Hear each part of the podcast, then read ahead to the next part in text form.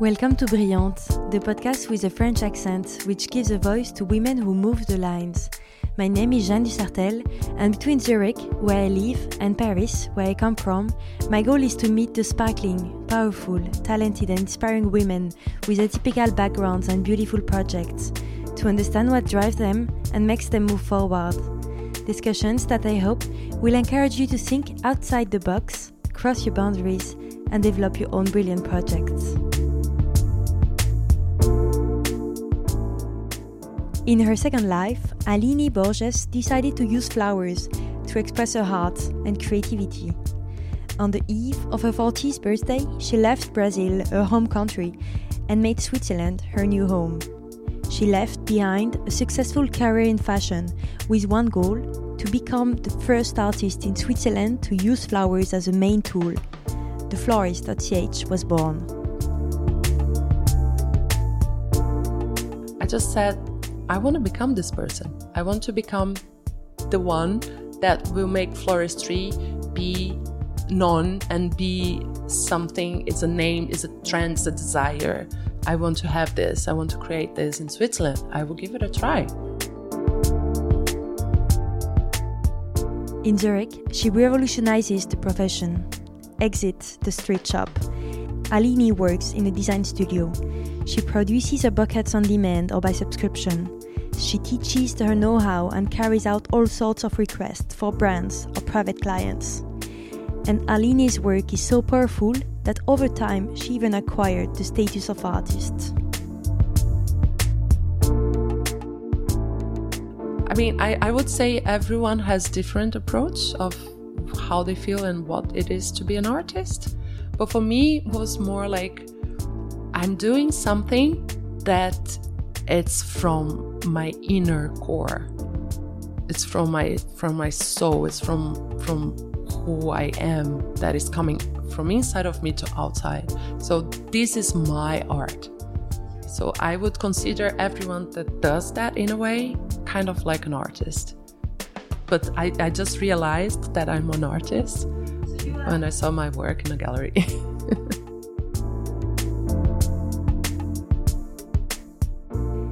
In this discussion, Aline recounts the success of the Florist.ch that she launched in 2016. She details how she conceived and set up her business. Aline also describes the challenges of working with a living material as fragile as flowers, and I ask her about the environmental impact of this globalized industry. We talk about entrepreneurship and its challenges, and she explains how she's managed to make a place for herself and to create a network in this new country. Of course, you will also hear about her professional beginnings in Brazil, as she was working for 16 years in fashion, namely for Vogue or Harper's Bazaar. During this fascinating exchange, I discover strong and independent women, extremely ambitious and determined a real artist with a wonderful taste. So come and discover this exciting environment of floristry and learn from another successful entrepreneurial journey. The new episode of Brillante is waiting for you.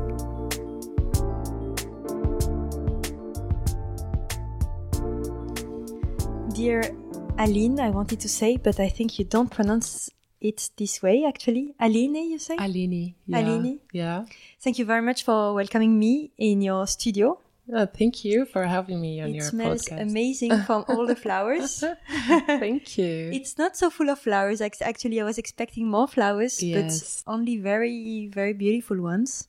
Yeah. To start with, I would like to know what did you think when you heard this name, Brillante, for the first time? And if you have an example of a sparkling woman, someone that inspires you that you would like to tell me about. First of all, thank you for having me and thank you for coming over to, to my atelier. Um, the reason we don't have much flowers here is because I work with sustainable floristry. So I have the client and then I go for the flowers. So I don't have waste. So that's the reason we just have the flowers that we will work with. So So the clients cannot expect to get the flowers in uh, in, in 24 hours or 12 hours. You, you Um, need to wait a bit and Yeah, we, we we actually have can have it for 24 hours before, but we cannot have for the same day, for example. Mm-hmm. It's it's quite difficult to work like this. And I, I just decided to go for sustainable floristry when I, I saw how many waste you can have in floristry. So yeah, I went to this this line. But let's come back to the question. So I think the name is it's amazing. Beyond it's light. Light, it, light is something that brings everyone everyone's up. So I think the name is it's really represents the women that you are speaking with and many more women that we have out there that are mothers and single mothers and um, young students and um, just brilliant women that we have and have their own roles in life. And they are, might be not very known but they all do an amazing work. And i think this is amazing. And it represents it well. How would you say this in, in portuguese? Brilhante okay. Yeah it's very similar. Exactly. Yeah. that's and also what i liked that it's in every language yes. you can yeah you can have it. That's true. And it's a very simple and and and represents a woman very well i would say Nice to hear. and do you have an example of a sparkling woman? Um, as I heard on your podcasts before, I knew that you would come with this question. I thought about that for like since you invited me uh, for the podcast, and it's so difficult to have one specific name. I think I would say uh, we have a very powerful woman out there. I would talk about Michelle Obama. I really read her book and I think she's a brilliant woman. And also Melinda Gates, uh-huh. the wife of Bill Gates. I think she's also a brilliant woman. These have, public faces and really powerful women. There. Yes, they're very powerful. And of course, they have brilliant men as partners, but they are also very powerful and they are having their own personality and their own path. So it's not that they are who they are because of their husbands, they are who they are because the work that they do. So I think this is very, very amazing. And I am very inspired by these two women at the moment. But we have others. And yeah, in Zurich, especially, we have so many amazing women here. And there are thousands. Yeah. yeah. yeah. Very great artists. And yeah. So, for us to understand a bit more, where do you come from and everything about you, can you tell me where were you born and raised, and how was it to be raised there? okay, so I'm I'm half Brazilian, half Italian. I was born in Brazil. My mom and my dad they are Brazilian, and my granddad is Italian. So I was born and raised in Belo Horizonte until I was five years old. Belo Horizonte it's a city in the middle of Brazil, mm-hmm. the state of Minas Gerais, Minas Gerais in Portuguese. It's kind of like the Switzerland of Brazil, I would say, because it, we have the biggest mountains, we have the best cheese in Brazil, we have a lot of farms there as well. But I came from the capital of the state, so it's Belo Horizonte is not small. I think it's even bigger than Zurich, to be honest, or uh-huh. Geneva. Mm-hmm. Um, but for us, for Brazilians, it's, it's a small, it's a small yeah. town. It's a countryside town, I would say. But it's it, I I was I had like uh, a lot of friends in school, and I have a sister, and she's just one year behind me. So we were very close. And then my mom and my dad they got divorced when I was five, and when I was eight, my dad got married again, and he had two other children with this woman. They are my half sisters, but we are super close by. So we are four. And um, I would say it's an international family because my dad moved away and we were traveling a lot to see everyone. And I had family in Brasilia, which is the capital of Brazil. I moved after a while to São Paulo, so I needed to come from São Paulo to Belo Horizonte to Brasilia. And then my dad moved to Manaus, which is in Amazon forest. Everything because of his work. He's an engineer. And then from Manaus, he moved to, to Miami. So I was always traveling around. For us as kids, it makes us very independent, I would so say. You're not scared of living far away from your family now? Uh, no, I'm used to it actually. I mean, I miss them a lot. I really love them and, and I miss them.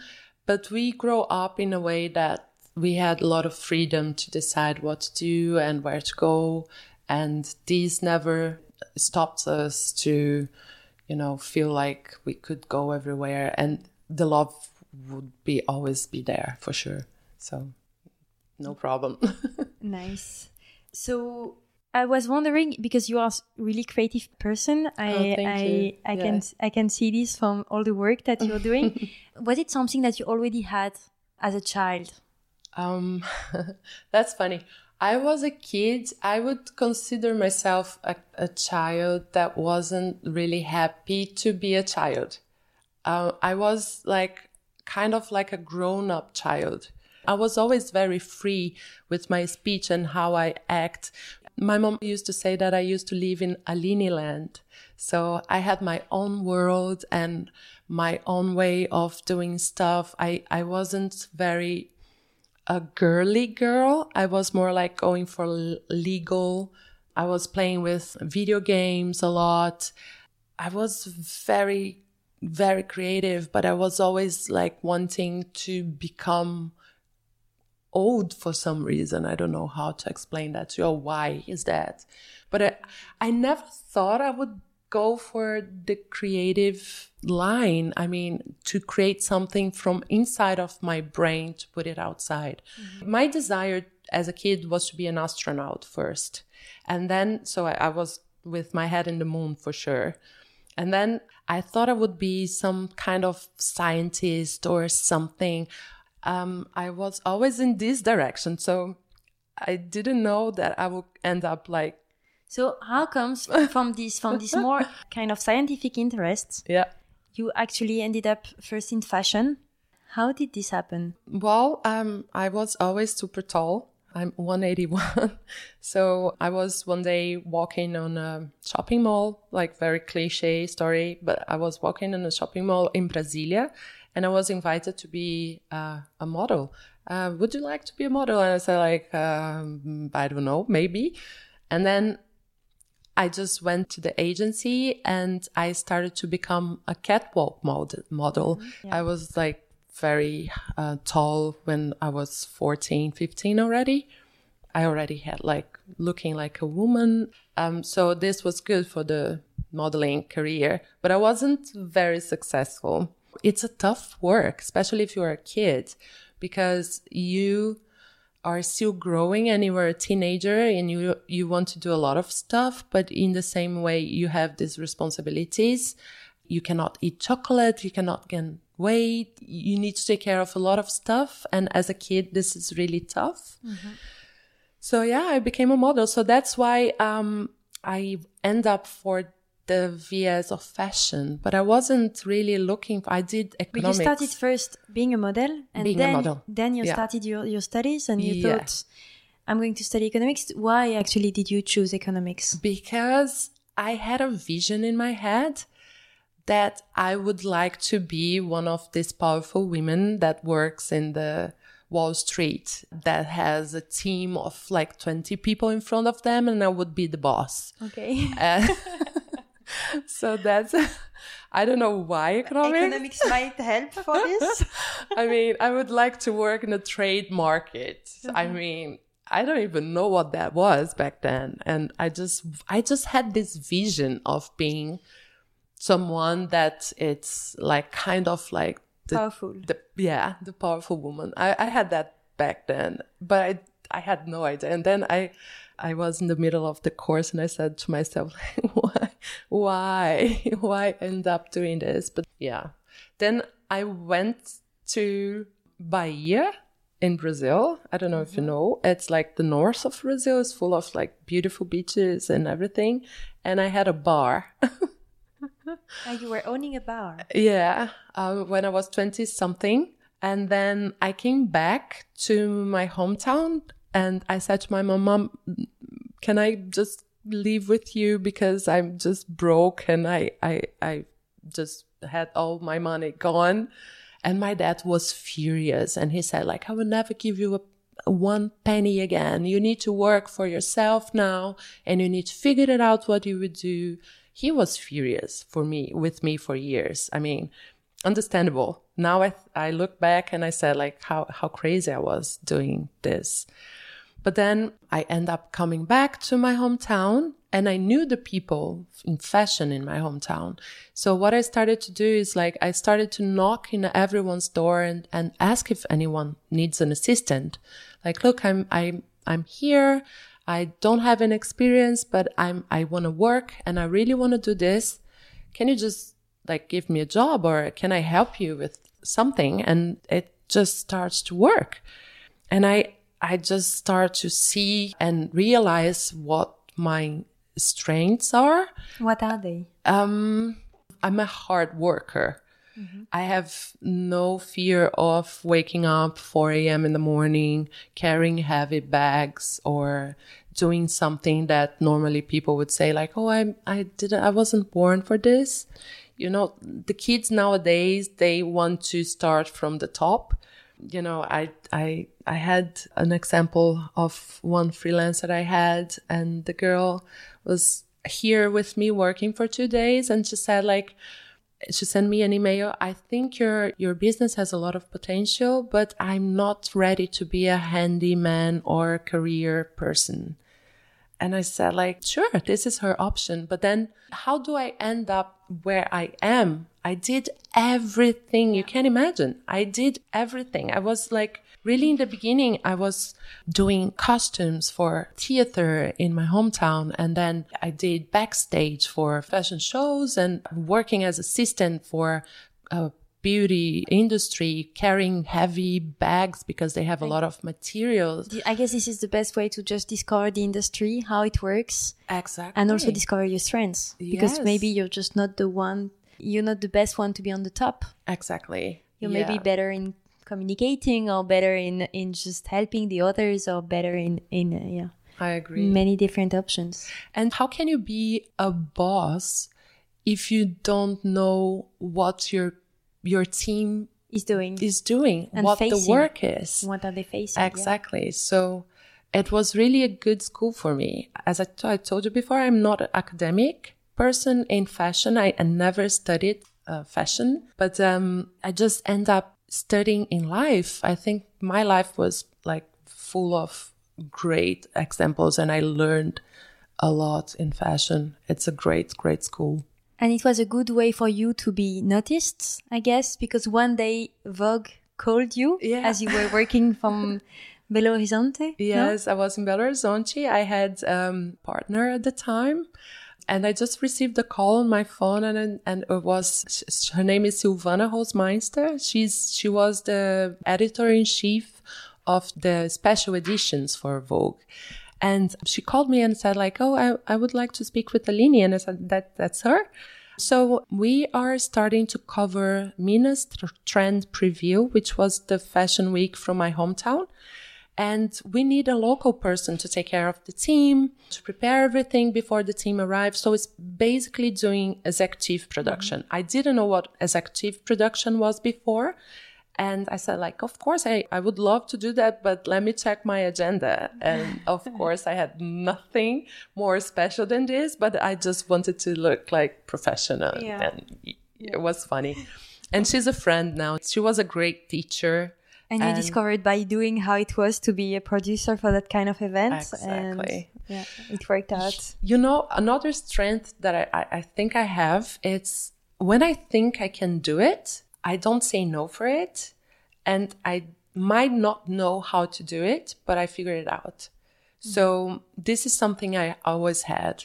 You're not scared. Not of scared. saying yes. No. I mean, of course I failed in my life several times, but I at least I know that I did it and I tried my best.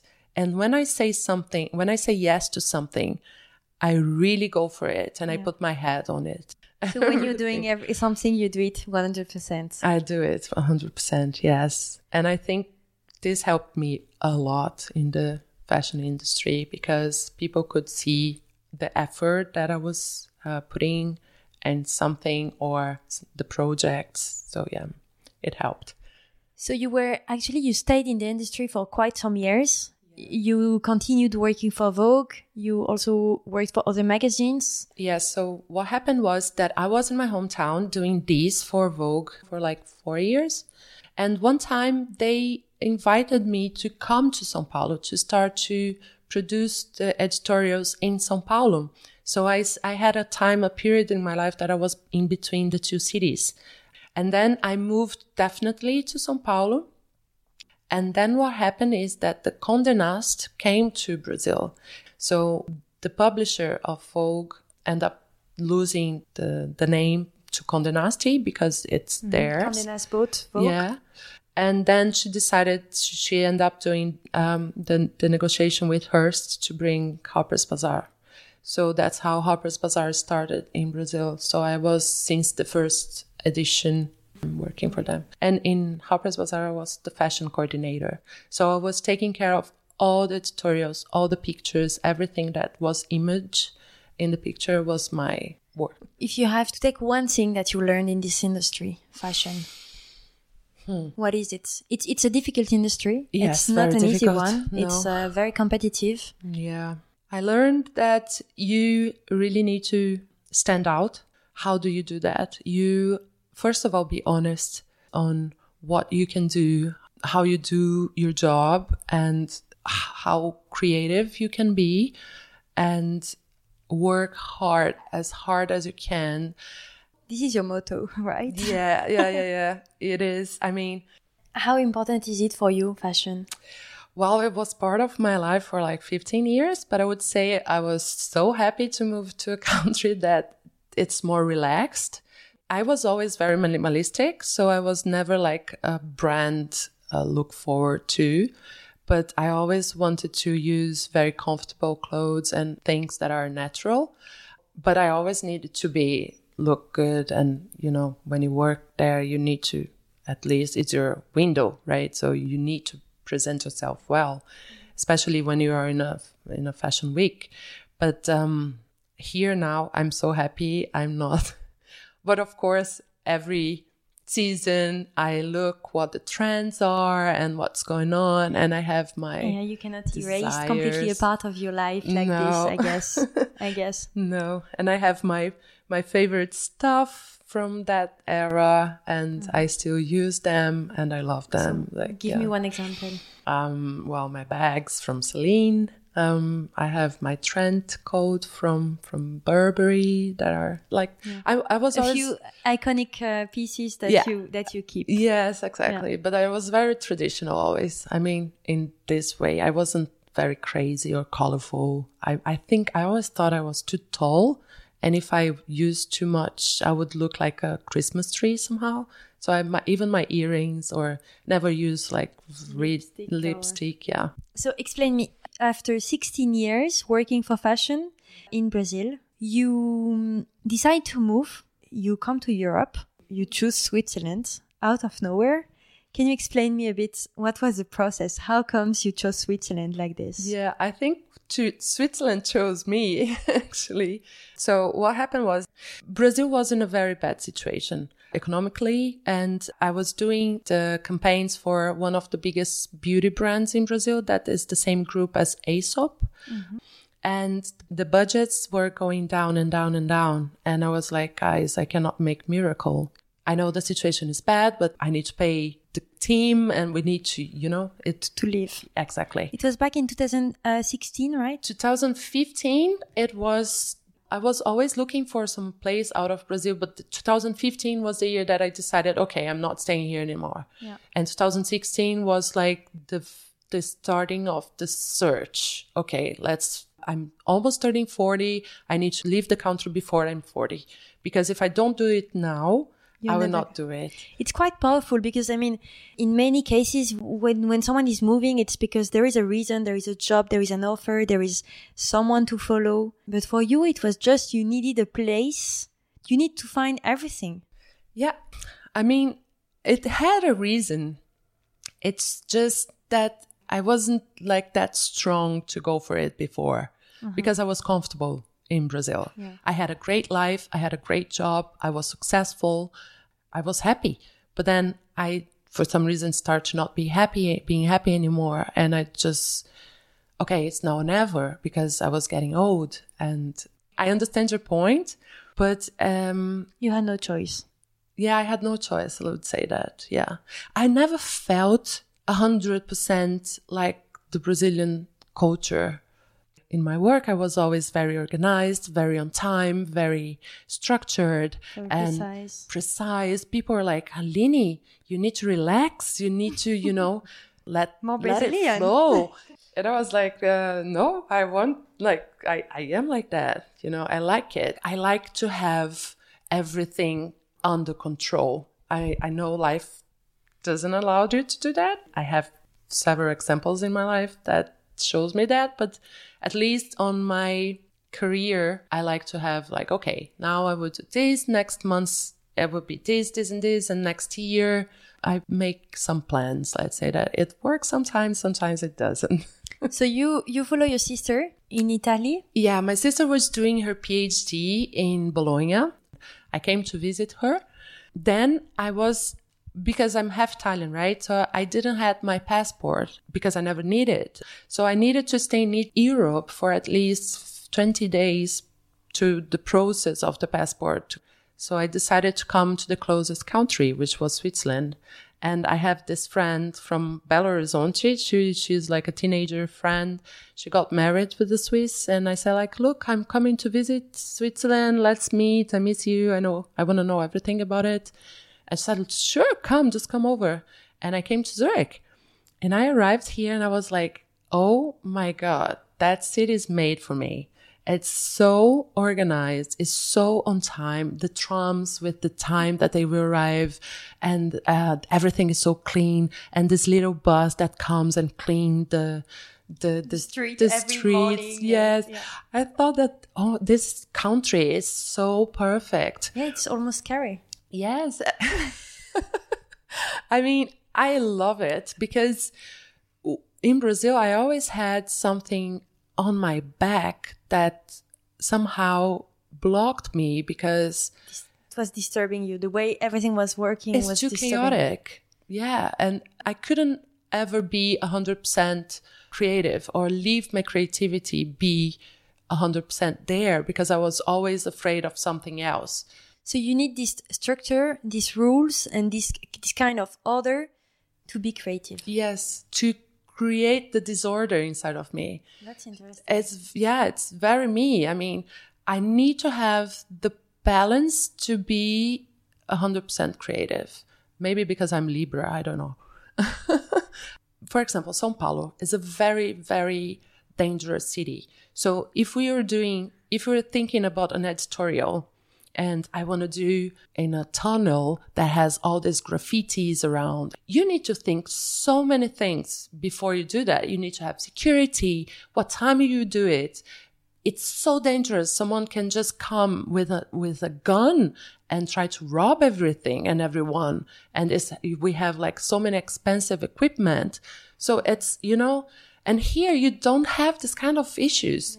It's true that your your mind is is free, and then you can just focus on the interesting things. Yes, it's comfortable. Mm-hmm. It makes you feel like part of the society and, and as, as a citizen, and everything will be cared. Don't you don't need to worry. Just do your part, mm-hmm. and everything will be fine. And in Brazil, it's not like that at, at all. It's like a jungle. So you felt in love with Switzerland? I fell in love with Zurich. Yeah, With Zurich. Zurich. Was Zurich before? I had no idea about Switzerland. Like I even didn't know that Switzerland wasn't speaking German. I thought it was High German, and then I figured out that Swiss German is the language. It's completely different. Yeah. Yeah. I had this, I was on the third day here visiting my friend and we were having a great time. I was in front of the Grossmünster and I had this feeling, like really strong feeling inside of my chest that I can't explain it, but it was more like I belong in this place. So I needed to come somehow. And after that, things just start to happen. So I had this friend, he had a room available in his apartment starting from December. It was October when I came. So um, I was like, that, that's meant to be. I will get this room. And then I figured it out what I would do. And I had my house, my apartment in, in Brazil.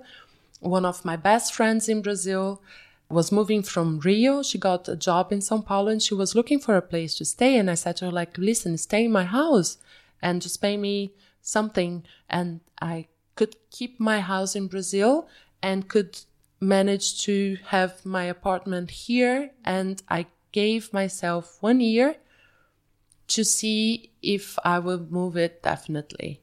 So the florist wasn't in my mind yet. I was just like trying to figure it out if would work for me. So in your your plan was to stay in fashion at the time? Yes. So you were trying to find jobs in the field and yes. Little by little the idea of the florist came. No, it was from one day to the other that I decided to become a florist. Um, so what happened was I, um, I, I came, I started to, to see what fashion means in Switzerland. It's very small world. It has amazing people working in fashion here, but it's a super, super small and closed world. And as I didn't speak the language, uh, it was a little bit tough for me. They, they were very amazed about my portfolio, but nobody knew who I was and what I was doing here. And, and people just didn't know you. And when they don't know you, it's tough to, you know, get close and get some create a name for yourself and Yeah. a place for yourself. to to get your network mm-hmm. and then i was quite in a limbo i would say for around four months i was like trying to figure out what to do. And i didn't pressure myself too much because i knew something would come because that's how i am. I'm i'm i'm very optimistic. And i i think if you have a, a good heart you don't need to worry too much. You just do the right thing and keep doing it, it will happen. Even if you fail, then you do it again and it might come right. So I was like making research every single day. I woke up and I was getting my computer and trying to figure it out. I knew that I would like to stay in the creative industry because that's my life. And I like I like to work with textures and colors and and photography and I like to look to beauty. So I like museums and I like art and I like architecture and that's my world. So I made a big research about everything. And then I saw this trend of florists from the UK that are coming from fashion industry and I think it's it's a trend from from different directions. For example, you have great bakers that also are men coming from other industries and So these people you're talking about are making an art out of the Exactly. floristry. yes yes they're artists and they use the flowers as their material and i thought this is genius and Do you have a, a name of someone that was Oh, inspiring do. you? Yeah, I have several names, but the one that got my eyes, her name is Rebecca Louise Law. She is fantastic. Yeah, I want to be her when I grow up. She's like, You're not far. oh, thank you very much. That's very nice from you. I mean, she studied art. And then I know everything about her life. Yeah, she's really an artist and she describes Um, herself as an artist. She did it. She, she did art school. So she just went to floristry and, and you start to use the material as her art, but she's an artist. Yeah. She has very her own personality and that's what I want to become. So you discovered her work and you thought, actually, this is what I want to become. This is what I want to do. Yes. And you're this kind of person that doesn't need a thousand days to make choices. No. And you decided like this, it's going to be flowers. Exactly. So um I also saw a lot of these installations, like the flower installations, and I thought like this is amazing. I want to learn how this is Because this is exactly This what works. she's doing. This uh, Rebecca Louise Law, she's really using all the walls and the ceiling and the ceilings and, and the flowers and are hanging and it's yeah. yeah. it's absolutely beautiful. It's, It's really like gorgeous. And it's more about like um, the texture that it brings and the color that it brings than the flower itself. She just use it as material, as we said, but it's massive installations and she covers the whole ceiling and she does this gigantic installations and I think it's just amazing. And I'm very curious about how can you use one organic material and make a texture and something out of it. So you were not scared about just completely changing your industry, even if you were staying in the creative one, but changing like this from fashion to flowers? No, I, I mean, I have a lot of fear, but I never let it speak to me. I'm always very positive and I know I'm hard worker. So if I, I decide to do something, I go into the end and then I analyze, okay, Aline, it didn't work. Like the bar I had, for example, it didn't work. So I came back to my mom and I said, like, mom, listen, I, am just passing through this, but I was very young when it happened. But um, I knew somehow inside of me, I needed to give it a chance mm-hmm. for some reason. I don't know even how to explain to you. I just decided that floristry, especially here, I, I searched and I couldn't find anyone that was doing this kind of work that these amazing artists are doing in London or in Australia or in Asia. I couldn't find any name in Switzerland. So I said like I could I could become this one. It's a niche. So I was just try to have my go and I was actually really surprised that the name the florist were, were was available. Like the florist Pont CH, like Pont CH. It was available and I was like, oh my God, that's amazing. That's meant to be. And when I had the idea of becoming a florist, I already had the idea of how my brand will would look like. Because my head works like this. It was always like this, even for the editorials. I can see the image. Mm-hmm. You have a vision? I have a vision of but of course to explain that it's a little bit tough and I passed through some, you know, ways yes. and some paths. Yeah. yeah but I have it very clear inside of me. I can see it. So if I can see it, I can make it happen.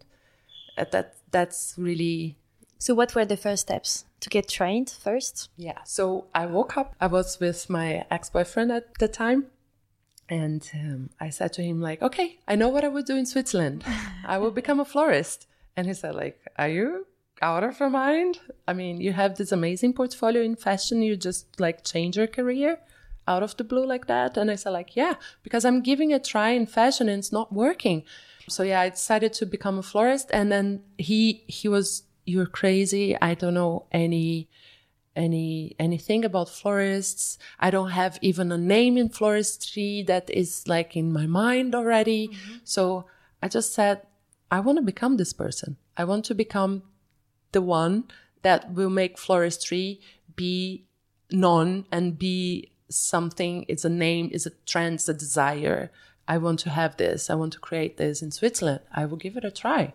So then I made a research and I found out that the schools in London, they are very um, free in a way that you learn how to do free floristry. So it's more wild. It's more, you leave the nature a little bit be. Of course, you learn all the techniques, but it's not too structured, too in a box, too much controlled, but you have your own style and they let this be very free for every student. So I did two schools there. It was literally the best thing, best time I had in my life. It was blowing my mind. The possibilities and what you can have and what you can do. Also like how to present it because I think one thing I have as a different differential, my Instagram is very created because I had this background in photography for editorials in fashion. So I would say I know what work with what and what color palette would you know would work and and how you present your work is also very important. So in the schools I did, in London, you also learn like about color palettes, about um, how photography for floristry works, how you change the color of the background and you change the whole mood of the photo. And this was very amazing for me and how to do this massive installations. So it was already schools that were kind of made to become artists. It's not the case of every florist Exactly. to be artists. When you are a normal florist with a shop, these people are not necessarily seeing themselves as artists. But I think you were since the beginning taking this goal. field yeah, as an artistic field, right? Yeah. I always had the vision that I, I, I didn't want to have a store. That was my first No-go. no go. Yeah, no store. Even if I have a ground floor place, because now we are on the third floor in the building that is a little bit hidden and it's it's a jammed. As you can see, it has a beautiful garden in the back. It would be more like a showroom. Mm-hmm. I don't want to be known as this average florist because nothing wrong with that. It's just not my goal mm-hmm. because I need to put my creativity out and I need to have the feedback from the clients that my art is an art, even if it's with flowers and if it, even if it's a bouquet. So the florist now we have two divisions. So we have the everyday delivery. We do the bouquets. We do deliveries for for the everyday. So it's everything online, basically. just Everything for, online, yes. So you can buy it online, or you can send me a, a, an email, or a WhatsApp or a WhatsApp, or Instagram. Uh-huh. uh, but you cannot come and buy; it's by appointment. And we also have this new approach of Aline Borges as this the creative director of the florist, but as an artist. So I just made an exhibition in a gallery, exactly. Yeah. Gallery L. Gallery L, yeah. Actually, that's why I was comparing you to Rebecca Law, Oh. uh, Louise Law, because uh, it was this kind of installations in a in a gallery. So this is the this really shows that you are considered as an artist. Oh, thank you. Yeah. It's something new for me. I always wanted, but I never thought, okay, I'm an artist now. now. Yeah. Yeah. And I even thought with my, I, I spoke with my dad and my family and my mom, and I said, like, okay, now I'm an artist because I just have my work in a gallery, in Is an it- art gallery. Is it this to become an artist? Do you need your No, your of course not. Um, isn't it the creativity first? I mean, what is it to be an artist for you? I mean, you just feel like you are one and you are one. It's it's a it's a complicated question actually. I would say everyone has different approach of how they feel and what it is to be an artist. Mm-hmm. But for me it was more like I'm doing something that it's from my inner core. It's from my from my soul. It's from who I am that is coming from inside of me to outside. So this is my art. So this is your expression, your way to express yourself. Exactly. So I would consider everyone that does that in a way kind of like an artist. But I, I just realized that I'm an artist So you have when I saw my work in a gallery. So you have the artistic part, you have these deliveries, which are just if you want to buy one bouquet, or you can also have a subscription. yes, exactly. You're working for different clients, I do. like Private clients, cooperative clients, agencies. exactly. so in Zurich, yeah. you've been working for COS. Uh, Oh, I did COS, I did rituals, I did Calida- Calida. Calida, yeah, I did several brands last year. were, were you planning actually? You you were creating a business plan for yourself, and you knew you had all these different ways to di- diversify yourself. I mean, if I say I don't have a business plan, would you believe? I mean, I uh, really have no judgment on this. okay, so as a creative, I'm not very organized in the business model. I had a company before, but it was a different type of company. So I was more structured before, I would say. And it was in my language, it was in my country, in my culture. I knew everything. But now I had the idea of what I would like to do. And I, I made a small mood board because I had a, a person that helped me with the branding. So it was a graphic designer and creative director. He he helped me to find the the, the font and if the name is correct, what color wo- would go for for the bags. But I had the bags in my head already, and I needed to do that for the team that created my web website. So that was my my business plan. So I had the idea that I, I would have the workshops, Yeah, the because you everyday also- delivery. we can also learn how to do uh, Yes, bouquets and stuff. I, uh, I teach that. Yeah. I'm not, I, I was planning to do this semester, but I'm not doing anymore because of COVID. but I'm I'm doing it on Zoom again. But I had the idea of what I would like to do, yeah. But of course, more ideas come, and some works better than others. So the the business came, and last year it was the real year of the business. It was the first year that I had the business working 100%. So I could, this year with the lockdown and everything that happened, I could have a better vision of how to move forward with the florist. Mm-hmm. So yeah. I would say the business more mature. Yeah. yeah. It yeah. has good points, like to take the time to really think oh, about what you're doing, to to what be able working. to reflect on your on your job and how you how you're going forward. Yeah, I would say so. It's important actually. I think everyone should do that. You became an entrepreneur, uh, but you had been already actually before. So yes. is it something that you always wanted to do? You work better as an independent? I think so. I'm not very good in being in an office doing the time and I would say that's that's a fault that I have. I'm very tough in a way that I have my strong opinions and it's not that I can change my opinion. I can, but I'm, I know that when I have a good idea, the idea is good. So for you to change my mind, you need to have like a very good point. But I will listen to you. But then I worked for, for Harper's Bazaar as a, as a employee for them for like three years. We had these meetings and everything, but it always worked better for me when I was like. So you need the freedom. Yeah, I like the freedom. And you were not scared about creating a business uh, in a country that you don't know, absolutely, uh, with rules that you don't know, language that you don't oh, know. Yeah. This is quite. I'm I'm always impressed by this part. It, it's true. It's really it's it's um. I mean, the last interview that I did, I was I was talking about this with Larissa Topalo, and she was saying like, you know, when you create a business, it's like if you are on a cliff and you have to jump. Mm. and and when you are doing this in a country that is not yours it's like if you're on the cliff and you don't see what is happening you don't even see the water yeah. but you have to jump. Exactly. I would i would give you an example. So i was speaking with a friend. He was asking me the same question.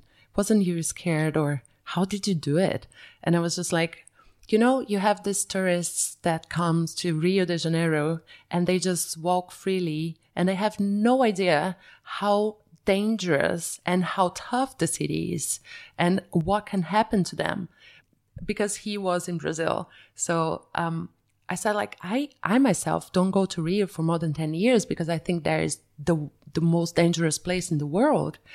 So you know the fear, you know how dangerous it is. So I think when I started the business, I have, I had no idea what I was getting in my, myself into. You need to be naive. Exactly. So I was very naive and I was just brave. Mm-hmm. And I have the courage and bravery to do it. And I just did it.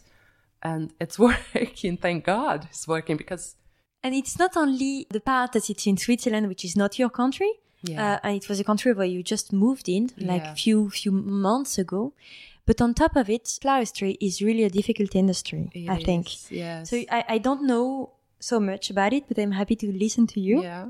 Flowers are one of the most perishable goods ever, like even yeah. more than some meats and fish and stuff. Exactly. Can you explain me how you deal with this? Where, first of all, where do you buy the flowers?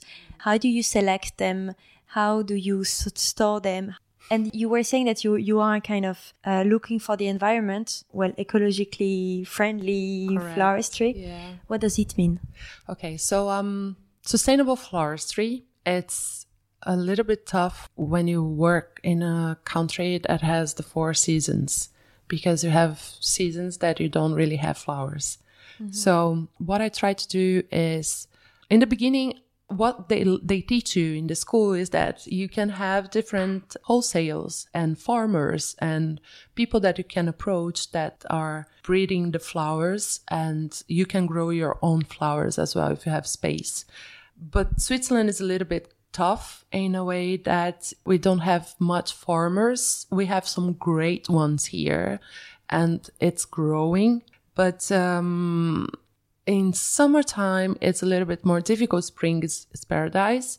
This year was tough because the lockdown was in spring. So we had like tons of flowers go into the trash because no one was buying them or the mm. store was closed. It was tough to see it, but yeah, I, I lost myself. So I get the flowers from different wholesales. It depends on the type of the flowers. It depends on what work I will do and what we have in season. Because I mean, you can when a supermarket gets flowers, they are getting flowers from Kenya, from Ethiopia, from uh, Yeah. South Africa.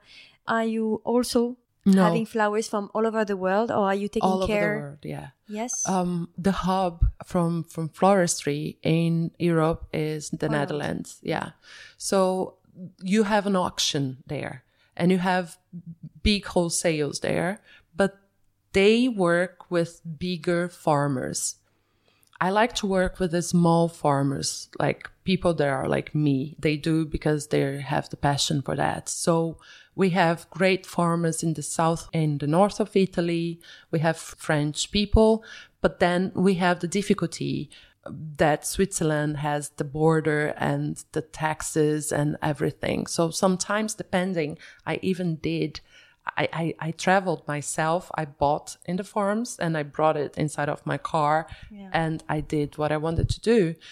And also, depending on the season, we have these amazing farmers in Switzerland. So it's more like I try to diversify myself as much as I can to have the best quality I can have. I like to search for the best flowers, the f- most amazing colors, the most amazing shapes, and what people are breeding the flowers together to create new amazing colors. Mm-hmm. And this is a world that inspires me a lot. So sometimes when I'm at home, I just start to search in the internet what the farmers are doing. You always have the best flowers from some countries. For example, the roses from Colombia. I would say they're the the most beautiful ones. They look almost like velvet and they're massive, they're huge. But we have the dahlias here in Switzerland that they just grow beautifully. And we have one farm that I didn't work with them yet, but I want to work. They're near Geneva and I'm planning to go there to visit them next spring. They just have the amazing dahlias. It's just beautiful. So it comes from all over. So you don't have this rule like I only take the ones that are from Europe or any. It's not possible. No, it's impossible. I'm asking this because I find it interesting that you, you were saying that you don't want to have extra amount of flowers that you're not using. Yes. Right. So you mm-hmm. are just buying them when you need them. Yeah. I think this is clever because also floristry is often criticized because it's because of its impact on the environment. I agree. Because of of course when these flowers come from It's almost like slavery. yeah, there's Yeah. slavery and when they come from the other part of the world and they need to take a plane or Yeah. to be shipped or it's It's it's a It has a crazy big- world. it, Yeah. had, it has a big impact for the environment for something that could be seen as futile. It's Yes. art, but it's also something that is uh, ephemer. I don't know how we say. it. Yeah. Efêmero in Portuguese. so um, I I agree with you, and I see your point, and I also thought a lot about that when I started my business. Like a lot of people don't like cut flowers because they are something that just go away really fast and have this huge impact on the world. But I mean, it's tough to think that they are just so beautiful. And when I thought about like creating the box, for example, I think people want to send flowers for a reason. You always send some flowers with a card and the card with a message. So you're not sending a feeling than the flowers itself. Of course, the flowers help.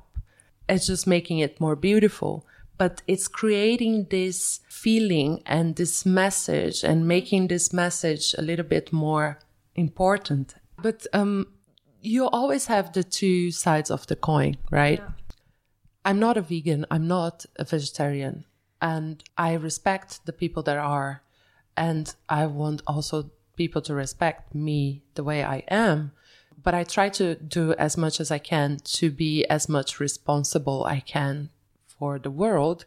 But it's tough to think like I'm not doing the cut flowers because of the impact on the environment. They are there. And they the fact that I'm not doing it will not change the system somehow. Mm-hmm. It could And help. You are not you are not creating huge amounts of bouquets. How many bouquets are you sending every month, for instance? Oh, I have no idea. I would say like 15 to 20 a day. 15 to 20 a day, Yeah. which is already quite a lot. Yeah. Doing all of them by yourself.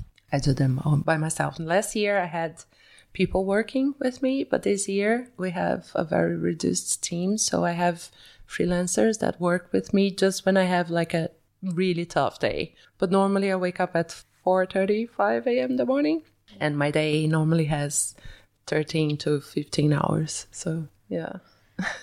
You said it. You are a hard A worker. and you are sending these bouquets in bags that Yeah. are super beautiful. Thank white you. and white and black. They are actually green and and black. It's a I call it the florist green. So you have the blue, the Tiffany blue. We have the the florist green. I will show you. because it's not easy to you know to transport the flowers and to to because you are delivering all of them was it the most the easiest way for you or was it just the most beautiful way When I thought about the bag, for me is, is uh, the bag represents when you give a present to someone, a gift. You always give in a bag. So I thought, why the flowers should be different? And I just didn't want to go for this uh, structured bag. I would like to go for more for the shopping bag, which makes more sense for me when it comes to a gift. Mm-hmm. So I came up with this idea of the, the bag to be like giving the flowers, giving the feelings inside of a shopping bag. I thought that would be a good, a good idea. It it's is. working. I, I guess it works well yeah, it's Well, working. so as we said you settled your own business in a place that was not yours but you went for it and it worked Yeah, at least it it's looks working. Can you give me some tips? Like some uh, some things that you that that worked well. So, for instance, you have a powerful marketing. yeah, As you said, you you're really controlling your Instagram. Your identity is strong, and you have many followers on Instagram. You have over over fourteen thousand people following you.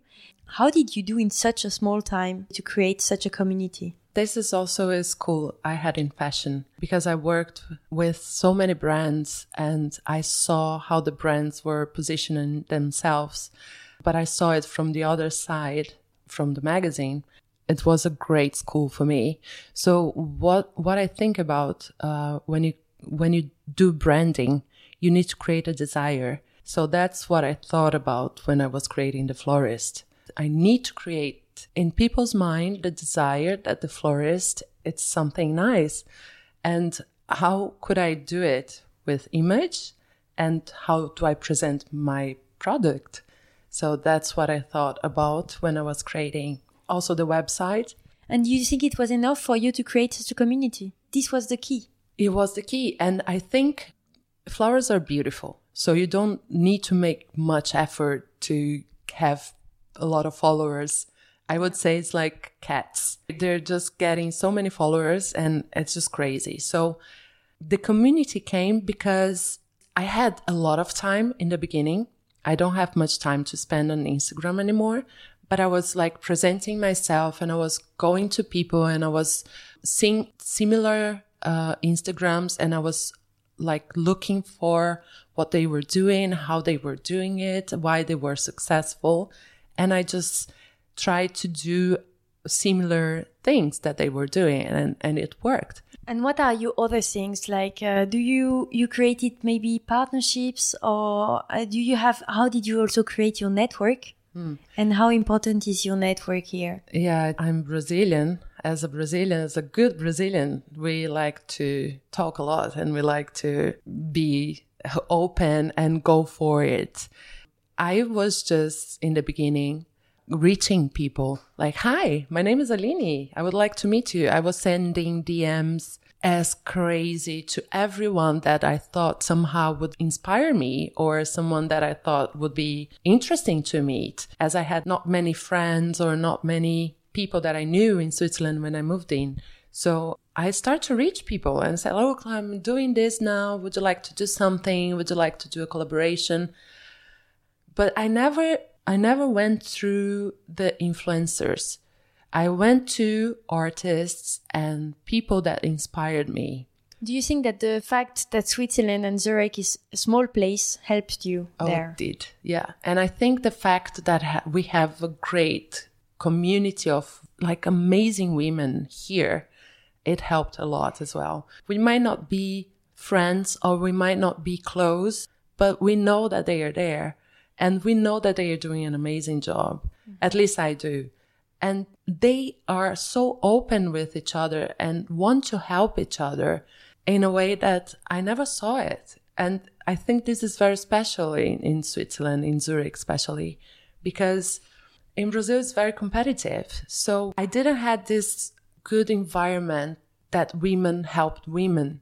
We are for each other, but we are okay, you're there and I'm here. Yeah, you need to fight more, I Yeah. guess. When there is more people, bigger cities.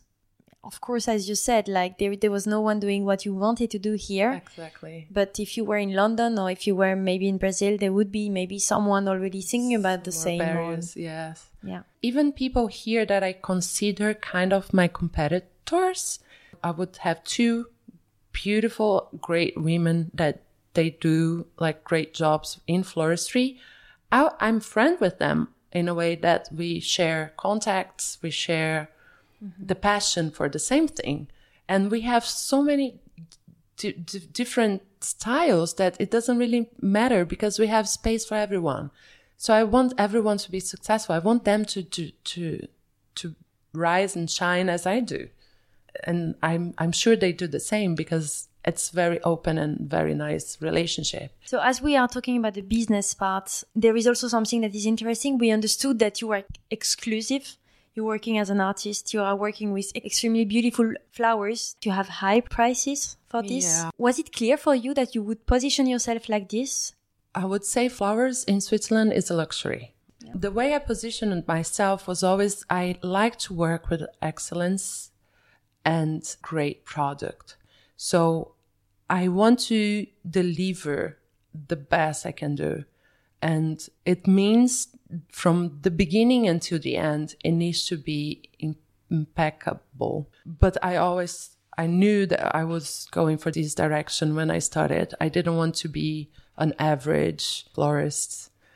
Uh, I would say I liked quality. I like it myself. And when you are working for clients, is it a problem for you to set up your prices? Uh-huh. How My good are you in negotiation? in the beginning was tough.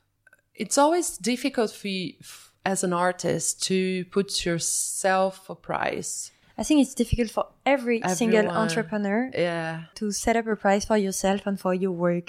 that's true. I always think I could be more expensive because it's not just the hours that I'm working right now that counts is my whole background, my whole past, the schools I did, the money I spent doing this like courses and all my experiences in my life counts. So it's tough to measure. I, I struggle in the beginning because I, I Switzerland is a country that I had no idea about any prices. And I didn't make a research about the prices around me because I had no reference that did what I'm doing. I have, of course, all the florists, but I, I wasn't putting myself in the same uh, layer as they because I'm just different. So I was struggling. And I think in the beginning, I didn't charge enough. First of all, because people didn't know my, my work and didn't know me. So it was difficult to put the price that I think was fair. But now I think I'm getting there.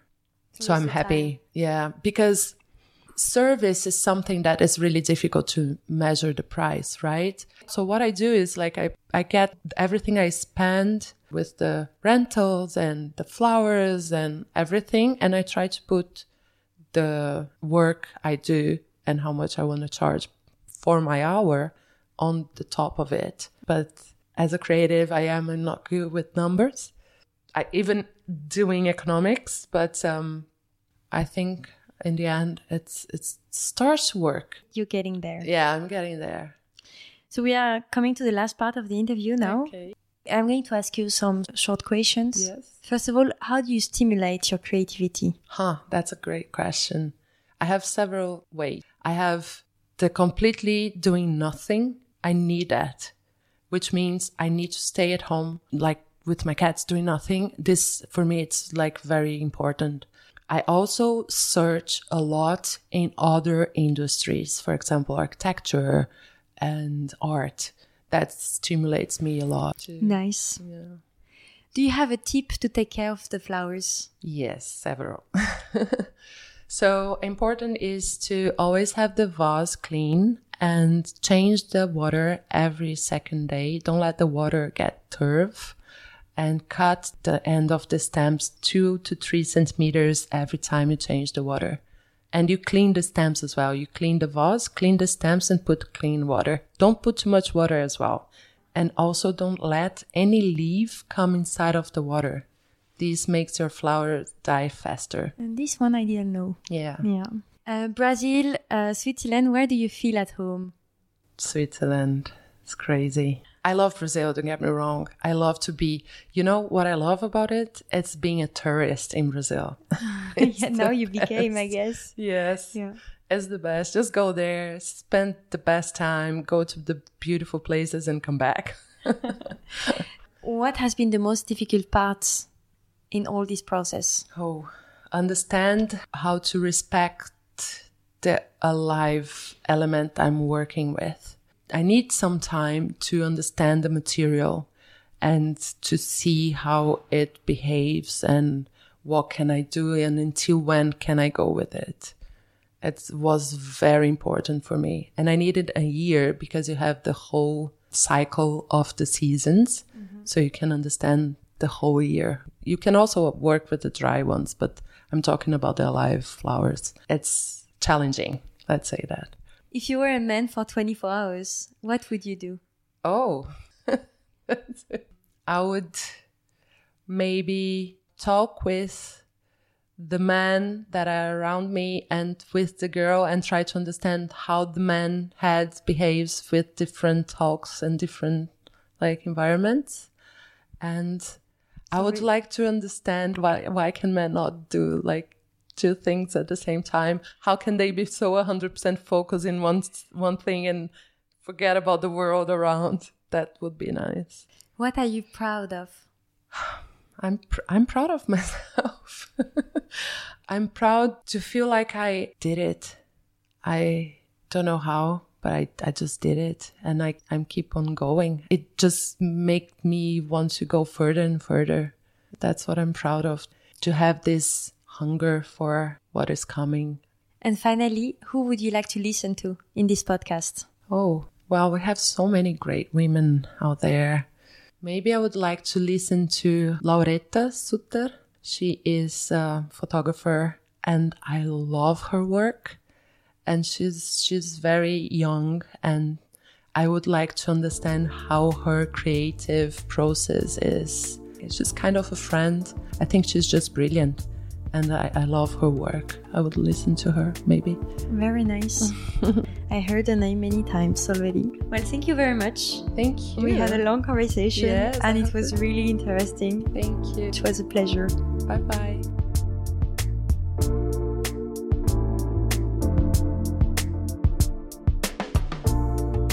That's it. Our discussion is over. I hope you've enjoyed it. To help me grow brilliant, please rate this podcast with 5 stars. Give it a nice comment and share it around you to minimum 2 friends or colleagues. It's precious. And I hope that Aline's courage and bravery have inspired you to follow your own dreams. À bientôt sur Brillante.